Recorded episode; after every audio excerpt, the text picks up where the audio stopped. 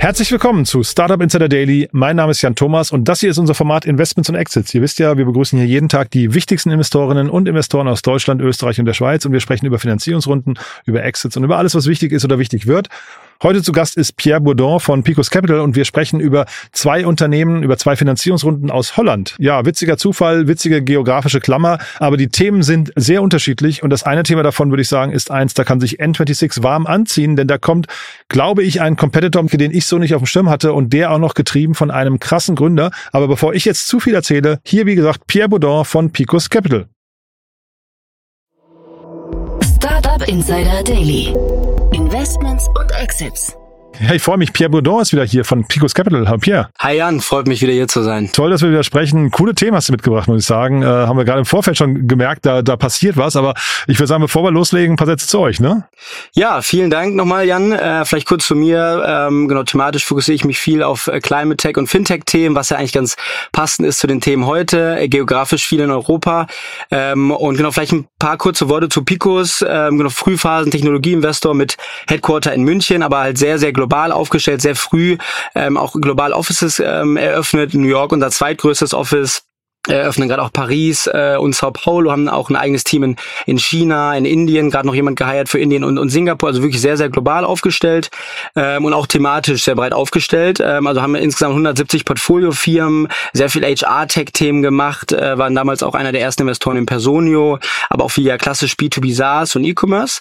Ähm, versuchen uns aber natürlich auch wie quasi alle Gründerteams und Startups mit unseren Thesen immer weiterzuentwickeln. Deswegen aktuell schauen wir uns sehr, sehr viel äh, Richtung Biotech, Robotics, Dev Tooling an, aber natürlich viel Fintech. Wir haben viele in einige Neobanking-Propositionen, vor allem auch auf der B2B-Seite investiert. Da werden wir auch heute ähm, quasi drüber sprechen, eher auf der B2C-Seite. Äh, aber auch ja äh, natürlich Energy und Climate, ein Thema, was äh, super, super nah an der Picos DNA ist. Wir waren damals auch einer der Invest ersten Investoren in, in Enpal, also Solar sehr, sehr nah an, an unseren Thesen, aber auch Batteriespeicher und natürlich B2B Energy Management, worum es ja heute auch mit, mit SensorFact geht. Mhm, genau, und äh, ihr seht natürlich geografisch auch relativ viel. Ne? Hast du ja gerade gesagt, wo ihr überall aktiv seid.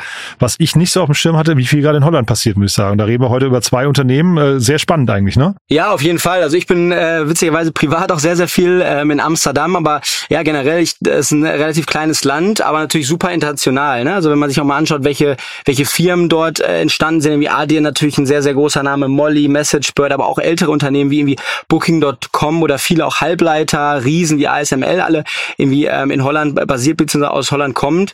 Ähm, ich glaube, ja, Gründe hierfür, ähm, irgendwie A, hast natürlich auch super viel Talent, ne? Also ich glaube, sehr, sehr gute Unis, Rotterdam kennt man natürlich, Maastricht auch sehr, sehr gute Business Schools, aber auch auf der Engineering-Seite, also Groningen, Uni Twente, glaube ich, sehr, sehr gut und natürlich ein super internationales ähm, Land. Ja, ich meine, wenn man mal durch durch die Grachten von Amsterdam fährt, dann hört man äh, öfter öfter Englisch als als Holländisch natürlich. Mhm. Äh, super viele Experten, die dort leben, was natürlich vor allem auch irgendwie äh, sagen wir mal, man man ist eine B2B Energy Management Company wie wie SensorFact, ja, äh, der Vertrieb nach nach Europa, wenn ich super viele Experten habe, die die Sprache sprechen, äh, aber vor Ort leben, ist natürlich auch ähm, sehr einfach, ne? Mhm. Und dazu kommt natürlich auch ähm, ja sehr sehr viel Kapital. Ich hätte gelesen, dass ähm, jetzt quasi das erste Mal alle Investments Investment Funds, Asset Under Management in Holland, die eine Billion, also one Trillion äh, Euro ähm, in 2022 übersteigt sind. Das ist natürlich schon äh, enorm, ja, für ein so kleines Land. Total spannend, ne? Hat mich so ein bisschen, was du ja gerade ähm, berichtet hast, so ein bisschen erinnert auch an Israel. Da müssen ja Startups auch sehr, sehr schnell expandieren, weil das Land so klein ist, ne? Äh, ist vielleicht ja. hier ein bisschen ähnlich. Ja, genau, auf jeden Fall, ja. Ähm, und natürlich, äh, wer, wer das kennt, äh, holländisches Fernsehen, alles äh, natürlich auch auf Englisch, ja. Das heißt, Leute sprechen einfach sehr, sehr gut Englisch und da macht das das, Expand das macht das Expandieren natürlich ähm, deutlich einfacher. Ja. Mhm. Jetzt hast du SensorFact gerade schon angesprochen, das, ist das erste Unternehmen, über das wir sprechen wollten. Ich kannte die offen gestanden nicht. Ja, äh, SensorFact, ähm, sehr, sehr spannendes Unternehmen meiner Meinung nach aus, aus Utrecht, ja, auch eine sehr, sehr äh, coole Uni dort, ähm, äh, wie ich gerade schon gesagt habe, auch eine sehr gute Engineering School. Äh, wurde 2016 gegründet, hat jetzt eine 25 Millionen Euro äh, Series B eingesammelt vom Bloom Equity. Ähm, Bloom Equity, glaube ich, äh, ein bisschen drei Jahre alt, äh, Impact Climate VC mit Büros in, in London und eben Amsterdam haben. Ähm, vorher auch schon einige ja, Climate-Startups gebackt, wie zum Beispiel Normative. Ich glaube, das kennt man vielleicht, ist so eine Carbon Accounting-Plattform. Ähm, genau, und in dieser Runde haben halt auch Bestandsinvestoren, ähm, wie zum Beispiel SET Ventures of Forward One, wieder mit investiert, was natürlich auch immer ja ein sehr gutes Zeichen ist, äh, die vorher schon 20 Millionen Euro investiert haben Und genau, jetzt äh, soll die ja, Internationalisierung in Europa mit dem neuen Geld noch weiter angetrieben werden. Ja. Mhm. Und es geht um Smart Monitoring, so viel habe ich verstanden, aber äh, hast du es ein bisschen mehr durchdrungen noch? Genau, genau. Also ähm, quasi, wie ich ja schon gesagt habe, es geht, geht um Resource Management. Ja, das heißt, ähm, SensorFact ist eine Hardware-enabled äh, B2B Resource Management Software. Ja, ähm, quasi Kunden sind KMUs in der Industrie ähm, und quasi SensorFact hilft halt denen dabei, ihr Ressourcenverbrauch zu messen und zu reduzieren. Ja, erster Go-to-Market hierbei ist natürlich Energiemanagement. Ja, machen jetzt aber auch immer äh, vermehrt Themen wie Wasser, äh, Predictive Maintenance, Gas. Äh, vielleicht nochmal ganz kurz zurückgerudert. Was heißt eigentlich Hardware-enabled SaaS? Ja, also äh, Hardware-enabled natürlich. Wir haben halt irgendein Hardware-Element. Das ist bei SensorFact ähm, Sensoren, die das Unternehmen ähm, vertreibt. Ja, ähm, die man quasi an Maschinen klemmt oder an Maschinen anbringt, ja, und dann hat man ähm, eine Software on top, die wiederum äh, ja verschiedenen äh, verschiedene Use Cases hat, wie zum Beispiel automatisches Reporting, ja, wie ich gerade schon gesagt habe, Predictive Maintenance, ähm, aber auch natürlich Insights zum Verbrauch von Energie, irgendwelche Warnungsmodule, falls jetzt äh, quasi ein Energieverbrauch einer Maschine sehr sehr hoch ist, dann ist wahrscheinlich die Maschine kaputt, etc. pp. Ja. Ich glaube, dieses Hardware-enabled, ähm, das sieht man ähm, tatsächlich immer mehr. Ne? Ich glaube, also Hardware, Hardware war die ganze Zeit bei Investoren so ein Stiefkind. Eigentlich das hat man eigentlich ungern angefasst, weil es halt auch natürlich sehr, sehr kostintensiv ist. Aber zeitgleich, wenn dann diese Software-Komponente dazu kommt, dann hat man eigentlich so fast so ein Ökosystem, was man baut. Ne? Und ich glaube, da habe ich so einen Eindruck, das finden Investoren immer attraktiver zurzeit. Auf jeden Fall, ja. Also ich glaube, ähm, viele Climate-Investoren sind sich einig, dass Hardware ja eine sehr, sehr große und, und, und, und eine der wichtigsten Komponenten ähm, sein wird, um quasi innovativ unseren oder die Bekämpfung des Klimawandels voranzutreiben, ja. Ähm, und wenn man natürlich das kombinieren kann mit einem sehr, sehr sticky B2B SaaS Geschäftsmodell, was Kunden bindet natürlich, ja, ist äh, ja für, für Investoren natürlich auch sehr, sehr spannend. Vielleicht nochmal ganz kurz auch eingehakt, ähm, bei, bei SensorFact, was ich sehr, sehr spannend finde, die haben halt auch so einen Self-Service ähm, ja. Das heißt, ähm, irgendwie, wenn ich jetzt äh, quasi ein mittelständisches Industrieunternehmen bin äh, und ich Sensoreffekt ausprobieren möchte, werden mir die Sensoren zugeschickt, ja, und ich kann sie selber quasi ähm, anbringen. Ne? Ähm, was, was ist natürlich das, warum ist das spannend für Kunden? Äh, das ermöglicht natürlich ja, günstigere Preise auch für die Kunden, wenn die Sensoren äh, quasi selbst angebracht werden, weil es natürlich keine großen Montagegebühren gibt. Und es geht natürlich super schnell. Ja? Ich kriege die Sachen zugeschickt und kann sie hier super, super schnell äh, quasi das, das, äh, das Modul dann schon nutzen, ja, was äh, natürlich su super spannend ist. Und natürlich auch als Geschäftsmodell sehr, sehr spannend spannend, einfach weil es sehr, sehr skalierbar ist. Ne? Wenn ich äh, nicht äh, quasi meine komplette Salesforce ähm, durch, durch ganz Europa oder ganz Holland schicken muss, ja, um die Module anzubringen, äh, habe ich natürlich langfristige geringere Custom Onboarding Kosten und ja, verbessere natürlich somit meine operative Marge enorm. Mhm. Und die Sensoren sind wahrscheinlich gar nicht so teuer. Ne? Ähm, also ich habe auf jeden Fall gelesen, das Unternehmen hat 150 Mitarbeiter schon. Das finde ich finde ich spannend. 1300 Kunden in 40 Länder. Ja. Das klingt erstmal so, als kann man damit relativ leicht expandieren. Deswegen vermute ich mal, kostenseitig ist das Ganze relativ attraktiv. Auf jeden Fall, ja. Also ich glaube, ähm, quasi die Innovation wird hier nicht in den Sensoren liegen. Ja, wahrscheinlich sind es auch sehr sehr gute Sensoren. Ähm, aber ich glaube, hier liegt die Innovation ganz klar halt bei dem bei der Software. Ja, ähm, quasi. Und wenn ich jetzt irgendwie ein ähm, CEO von einem mittelständischen mittelständischen Industrieunternehmen bin äh, oder dort im Energiemanagement oder Controlling Department, dann ja ist natürlich aktuell ähm, äh, quasi mein Stromverbrauch ähm, ja in, in aller Munde, sagen wir mal. Das heißt ein sehr sehr starkes Why Now. Nicht nur, weil natürlich jetzt vor allem letztes Jahr ähm, Energiekosten sehr sehr hoch waren, ja, ähm, sondern natürlich auch, weil es sehr viel schwankende Energiekosten gibt. Ja, und ähm, das ist natürlich für mich als als äh, ja, mittelständisches Industrieunternehmen, die ich vielleicht oder ich vielleicht ja, zehn Prozent meiner, meiner meines kompletten Umsatzes äh, ne, kommt immer auf die Industrie an, aber ähm, 10% meines kompletten Umsatzes vielleicht in Energie ähm, quasi Kosten habe, ist natürlich super wichtig, dass ich hier ähm, meinen Stromverbrauch genau kenne und auch genau allokieren kann, je nach Maschine und je nach Produktionsstätte. Was ist denn aus deiner Sicht der Punkt, wann ein, wann man sagt, ein Startup hat es geschafft? Weil ich würde jetzt sagen, von den, von den Eckdaten her 1300 Kunden, das klingt für mich jetzt erstmal so, als haben die schon einen ganz guten, ganz guten Product Market Fit hinbekommen. Ne? Die wissen, was sie tun, ähm, das Produkt, Produkt wird angenommen. Was ja. könnte jetzt hier noch schiefgehen?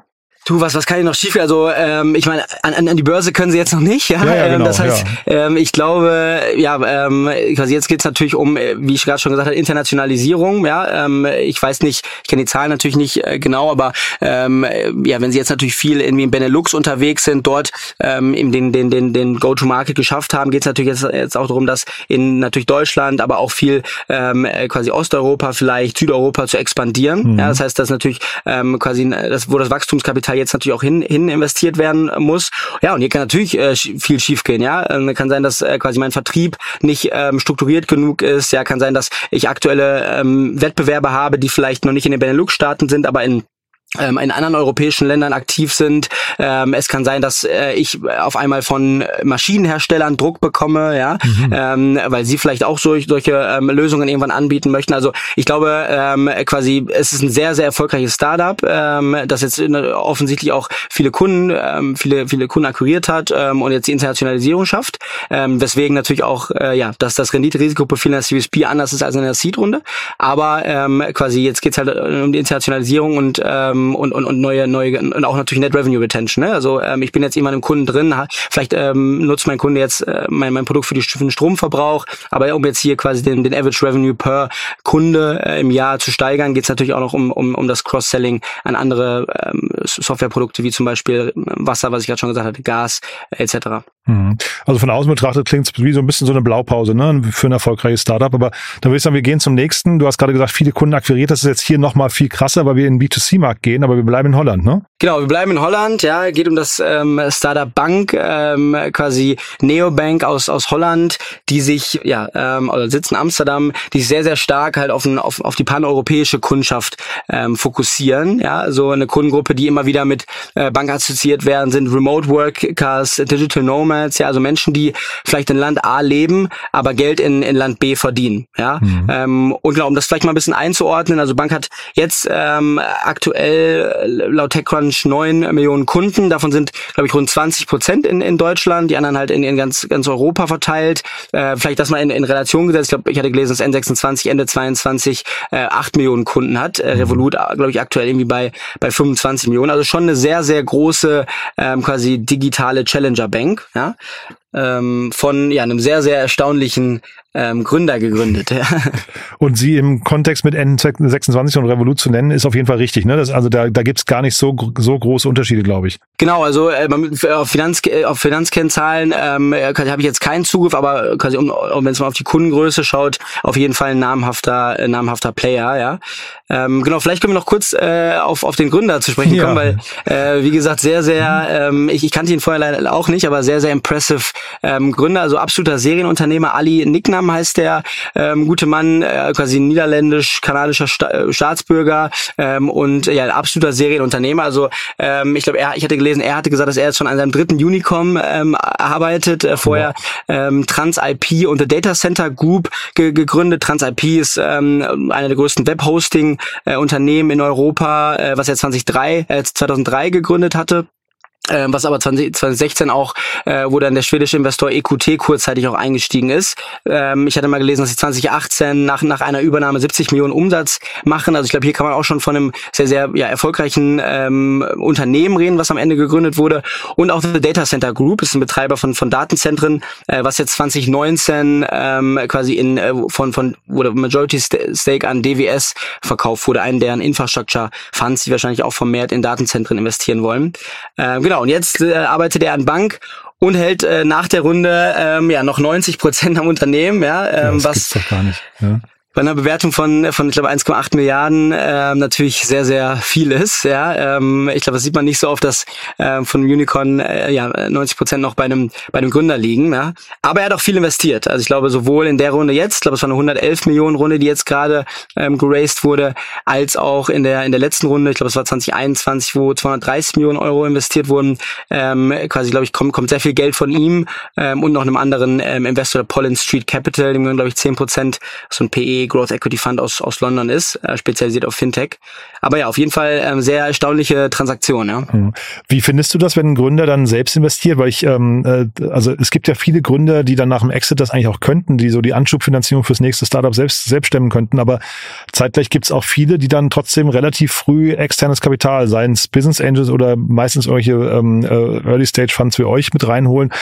Ich dachte, um sich dann auch Netzwerk, Zugang und, und Know-how reinzuholen. Aber wie stehst du dem gegenüber? Genau, also ich, ich, ich, ich meine, das ist mein, mein täglich Brot, ja. Mhm. Ähm, ich glaube schon, dass, ähm, dass, dass Geld nicht Geld ist, ja. Also ich glaube, man kann sich ähm, quasi Geld reinholen, um äh, ja, das, das zu reinvestieren, ja. Aber ich glaube, und ich glaube, das machen auch viele, viele ähm, europäische, aber natürlich auch globale äh, VCs sehr, sehr gut, ähm, dass äh, man ja man natürlich neben dem Geld auch weiteres Know-how zur Verfügung stellt, ja. Ähm, ob das jetzt irgendwie ähm, Know-how ist im Hiring, wo wir, ja, wie ich gerade schon gesagt hatte, sehr, sehr viel ähm, auch unterstützen, ja, dass man halt die besten Leute irgendwie in das Unternehmen bekommt, aber auch weitere Anschlussfinanzierungen, ja, ähm, vielleicht kennt man sehr, sehr viele Business Angel, aber man kennt jetzt vielleicht keinen Series Fund, der jetzt meine 30 Millionen ähm, Series B und aus Amerika vielleicht ähm, quasi machen könnte, ja, ähm, oder ich kenne vielleicht auch nicht so gute Venture Debt äh, Provider, die bei vielen Modellen ja da auch super relevant sein könnten, ja, und, und sehr, sehr ähm, ja, um, um halt Kapital Personalkosten einfach ähm, gering zu halten und so weiter. Das heißt, ähm, man kauft sich Netzwerk ein, man kauft sich Know-how ein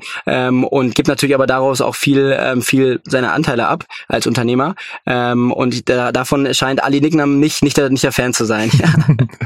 und die Bewertung jetzt hier pro Kunde, kannst du die nachvollziehen? Wenn ich es richtig gerechnet habe, sind es 200 Euro. Ne? Ähm, ist das für dich eine Größenordnung, ähm, die man, die man rechtfertigen kann? Ja, also ich meine, es ist natürlich immer schwierig zu sagen, ähm, quasi, äh, ja, wie viel ist jetzt hier gerechtfertigt. Ja, was natürlich interessant ist, dass die Bewertung gleich geblieben ist. Ne? Seit ähm, 2021, ich glaube, das war auch damals eine 1,8 ähm, Milliarden Runde. Ja, ähm, ich hatte mir vorher das mal ganz kurz ausgerechnet. Also wir hatten ja gesagt, die sind jetzt bei 9 Millionen Kunden, waren eben jetzt bei 5,4 Kunden in 2022, was ja ähm, Anstieg von von 60 Prozent wäre. Wenn man jetzt sagt, okay, sie sind genauso in 2022 gewachsen, dann hatten sie irgendwie 3,4 Millionen Kunden ähm, in 2021 21, ja, und wenn man das wiederum auf diese Bewertung, die ja gleich geblieben ist von 1,8 Milliarden, anwendet, wären das irgendwie 530 Dollar pro pro Kunde. Mhm. Äh, jetzt äh, quasi haben die Investoren 200 Dollar pro Kunde gezahlt, ja. Ähm, natürlich kann man jetzt hier die These aufstellen, hey, äh, es ist ein ganz ganz anderer Markt, ja, ähm, und vielleicht ist das der Abschwung der der Multiples. Man muss natürlich immer in Betracht nehmen, wie viel ähm, quasi Umsatz pro Kunde habe ich, wie viel Ertrag pro Kunde, was ist mein Net äh, Interest Income pro Kunde, ja. Ähm, aber ja, äh, die Bewertung ähm, quasi die, diese Flat Round, die jetzt passiert ist, spiegelt sicherlich auch zu einem gewissen Anteil ähm, den, den Marktabschwung wieder. Mhm. Und ähm, dann, dann kann man wahrscheinlich sagen, dass eine N26 und so weiter sich jetzt vermutlich in Zukunft sogar noch schwerer tun, ne? wenn jetzt hier so ein Wettbewerber kommt von, von links, weil die haben ja sowieso schon Probleme mit der BaFin, was ich offen gestanden fast ein bisschen unfair finde. Ne? Wenn jetzt die BaFin äh, scheinbar sich hier in Deutschland dann irgendwie gegen einen, gegen einen, also ich, die Gründe sind vielleicht gerechtfertigt, ich kann es nicht beurteilen, ne? aber es ist natürlich äh, ein bisschen gemein, wenn dann der, der Weg geebnet wird für so einen Wettbewerber aus, aus Holland dann. Ne? Genau, ja, also ich glaube, man muss natürlich immer auch schauen, äh, wofür wird es am Ende genutzt. Ja, also ähm, ich glaube, einer der, der größten Themen ist ja äh, von, von diesen Konsumerbanken oder die größte Challenge einer, einer digitale Challenger-Bank ist natürlich A, Kunden zu akquirieren, aber natürlich dann auch Kundeneinlagen zu erhöhen. Ne? Denn äh, je mhm. mehr äh, quasi Primärkunden ich habe, das heißt, je mehr Kundeneinlagen habe ich äh, und je mehr Kundeneinlagen, desto höher ist natürlich auch mein Zinsertrag für, für die Bank am Ende. Ja, Und das ist natürlich vor allem im aktuellen Zinsumfeld besonders interessant. Mhm. Also wenn man sich auch mal so ein bisschen die, die größeren Players, also die ähm, quasi ja, äh, wo vielleicht ein N26 irgendwann hinwächst, ja, die, die, die JP Morgan, Chases der Welt, was auch immer, die aktuell auch reporten. Ich hatte gelesen, JP Morgan hatte ähm, quasi hier over year einen Anstieg von 44 Prozent aufs Net Interest Income. Ja, das heißt, hm. ähm, quasi die, der, der, das aktuelle Zinsumfeld tut, ähm, tut der Bilanz von, von so einer Bank natürlich, natürlich sehr, sehr gut. Das kann ich aber natürlich nur erreichen, wenn ich wiederum ähm, hohe Kundeneinlagen habe. Ja, und deswegen äh, ist natürlich immer so ein bisschen die Frage, ja, ich kann vielleicht Kunden akquirieren, ähm, aber ähm, kann ich auch quasi Kunden zum, zum als Primärkunden ähm, quasi konvertieren. Und das ist ja hier relativ dürftig bei Banken, ne? wenn man das jetzt mal, wenn man jetzt das Haar in der Suppe mal suchen wollte, da sind es dann im Schnitt 500 Euro pro Kunde als Einlage.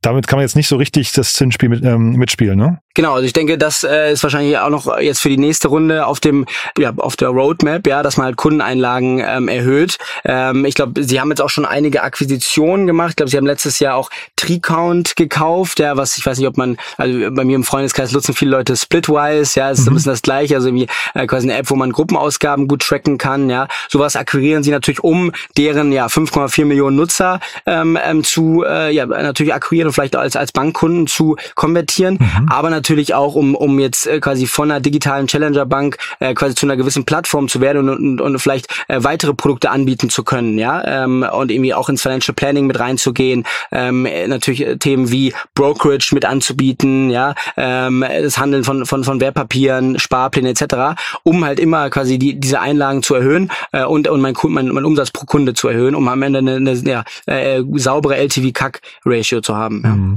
Weil natürlich am Ende des Tages ist das ja dann doch ein relativ einfaches Produkt, ne? Und die, die, also die N26 und Bank äh, oder jetzt auch Revolut, sich da abzugrenzen untereinander ist auch gar nicht so leicht, ne? Und wahrscheinlich sind die, sagen wir, jemand, der jetzt nur 500 Euro da auf dem Konto hat, der, der ist wahrscheinlich auch als, als Kunde jetzt nicht so gebunden. Ähm, genau. Das ist dann wahrscheinlich eine Sache, da ein Tag Transferzeit äh, und dann bist du beim nächsten Anbieter wahrscheinlich, ne? Auf jeden Fall, ja. Also ähm, quasi ich hatte vor einigen Tagen ähm, mal mein Revolut-Konto, meine Experience nochmal Revue passieren lassen für eine andere DD. Äh, ich weiß es noch innerhalb von fünf äh, Minuten mir ein Revolut-Konto gemacht habe. Was auf der einen Seite natürlich super schön ist, äh, weil es einfach eine sehr, sehr gute User-Experience ist. Auf der anderen Seite hast du natürlich äh, ja low, low quasi Switching-Cost am Ende. Und es gibt, glaube ich, in, in, in Europa, hatte ich gelesen, 130 digitale Challenger-Banken. Ähm, so, ich meine, das ist natürlich eine, eine sehr, sehr große Nummer. Natürlich gibt es auch einen sehr, sehr großen Longtail, ja, und das sind die wahrscheinlich die, die größten 10, 20, ich habe die Zahlen nicht, machen wahrscheinlich 80 Prozent des Umsatzes aus. Aber ähm, ja, äh, ist natürlich ein, äh, ein sehr, sehr kompetitives Umfeld, ja. Und du hast gesagt, ihr als Picos interessiert euch für Fintech. Was sind so die Märkte, die ihr euch da gerade anguckt? Ähm, würdest du jetzt nochmal, wenn jetzt jemand mit einem mit einer Idee für eine Neobank um die Ecke kommt, sich das nochmal angucken oder ist der Zug auf jeden Fall abgefahren? Nein, also ich schaue mir jede jede jede Sachen an. Äh, also, äh, ja, also äh, ich würde jetzt nicht nur, weil weil weil es schon 130 gibt, äh, B2C äh, Neobanken gibt, würde ich mir das jetzt nicht nicht anschauen. Aber natürlich, man muss sich relativ schnell die Frage stellen, hey, was ist jetzt eben mein Wettbewerbsvorteil? Was mache ich besser? Was mhm. was ist meine Value Proposition? Ja, ähm, und äh, und so weiter. Und ich glaube, ähm, ja, B2C ist natürlich sehr interessant, was wir Picos ja auch ähm, quasi, wo wir sehr aktiv waren, war auch auf der B2B-Seite. Ja, ähm, vor allem in auch Emerging Markets haben wir auch in in, in Aspire Spire zum Beispiel investiert, was so ähm, eine der führenden B2B-Neobanks in Southeast Asia ist oder auch in Clara, ja, was ähm, eine große B2B-Neobank in, ähm, in Mexiko und, und für dann Lateinamerika ist. Also ähm, ich glaube, da sehen wir äh, auch noch viel, viel Potenzial, weil man natürlich sehr, sehr viel auch in die Wertschöpfungskette der Unternehmen am Ende dann ähm, integrieren kann mit weiteren Produkten wie Working Capital Finance etc. Ähm, aber nichtsdestotrotz ähm, quasi glaube ich, dass das auch B2C ähm, oder B2C ähm, ja, äh, aktuell noch sehr, sehr ähm, ähm, ja, interessant sind. Vor allem vielleicht auch auf der Wealth Management Seite, wo wir auch was äh, einiges gemacht haben jetzt. Mhm. Das heißt, ihr seid open for business. Wer mit einer guten Idee um die Ecke kommt, kann sich auf jeden Fall melden. Immer, immer, ja. Also ähm, quasi ja auf LinkedIn. Äh, ich glaube, meine E-Mail-Adresse findet man auch auf unserer ähm, Webseite. Ähm, natürlich immer immer schön, wenn man quasi über eine warme, äh, ne, warmen Kontakt, dass man beide Seiten sich vielleicht schon mal kennen. Aber ja, genau. Also ob man in Brasilien sitzt, in San Francisco, ähm, in Deutschland oder ähm, quasi in in China. Ja, wir freuen uns über über alle Nachrichten. Äh, meldet euch gerne. Super. Dann lieben Dank, dass du da warst und ich freue mich aufs nächste Mal. Vielen Dank, Jan. Bis dann. Ciao, Pierre. Ciao, ciao. Startup Insider Daily, Investments und Exits. Der tägliche Dialog mit Experten aus der VC-Szene. Ja, das war Pierre Boudin von Picos Capital super, ne? Hat mir echt großen Spaß gemacht. Ein cooles Thema oder zwei coole Themen vielmehr. Äh, Holland kommt, kann man sagen, ne? Hat man gerade gemerkt. Zwei sehr unterschiedliche Themen, aber ich finde, Pierre hat die auch super zusammengefasst. Vor allem hat er die Rahmenbedingungen von Holland, finde ich, nochmal sehr auf den Punkt gebracht. Bin sehr gespannt, was wir da noch alles von unseren Nachbarn hören werden. Klingt auf jeden Fall nach einem sehr gesunden Ökosystem. Und ja, mal gucken, was da noch kommt. Also mir hat Spaß gemacht, wenn es euch auch so geht. Gerne weiterempfehlen. Ihr wisst ja, wir freuen uns immer über neue Hörerinnen und Hörer, die uns noch nicht kennen. Vielleicht kennt ihr jemanden aus dem Freundes- oder Bekanntenkreis, der oder die zum Beispiel N26 Kunden sind oder oder die im Fintech-Bereich gründen oder gründen möchten, dann gerne mal diese Folge weiterempfehlen. Da steckt ja auf jeden Fall eine Menge Wissen drin. Ich finde auf jeden Fall, Pierre hat die Sachen total cool eingeordnet. Dementsprechend, glaube ich, eine sehr lohnenswerte Folge. Ja, ansonsten bleibt mir, euch einen tollen Tag zu wünschen. Wenn ihr Zeit und Lust habt, geht gerne mal bei uns auf die Plattform. Dort gibt es natürlich auch eine Menge an Fintech-Unternehmen. Ihr wisst ja, wir versuchen das größte Verzeichnis für die deutschsprachige Startup-Szene aufzubauen, mit allen Startups, mit den Gründerinnen und Gründern, den jeweiligen Investoren, dazu jede Menge News, Podcast, ein großes Jobboard und so weiter und so fort. All das findet ihr auf www.startupinsider.de. Schaut es euch mal an. Und dort findet ihr auch einen Newsletter, der dieses Format hier flankiert. Den findet ihr im Bereich Newsletter und dann einfach den Newsletter zum Thema Investments und Exits abonnieren. Der kommt dann zweimal in der Woche mit weiteren Finanzierungsrunden. So, das war's von meiner Seite aus. Euch einen tollen Tag. Vielleicht hören wir uns nachher nochmal wieder und falls nicht nachher, hoffentlich spätestens morgen. Bis dahin alles Gute. Ciao, ciao.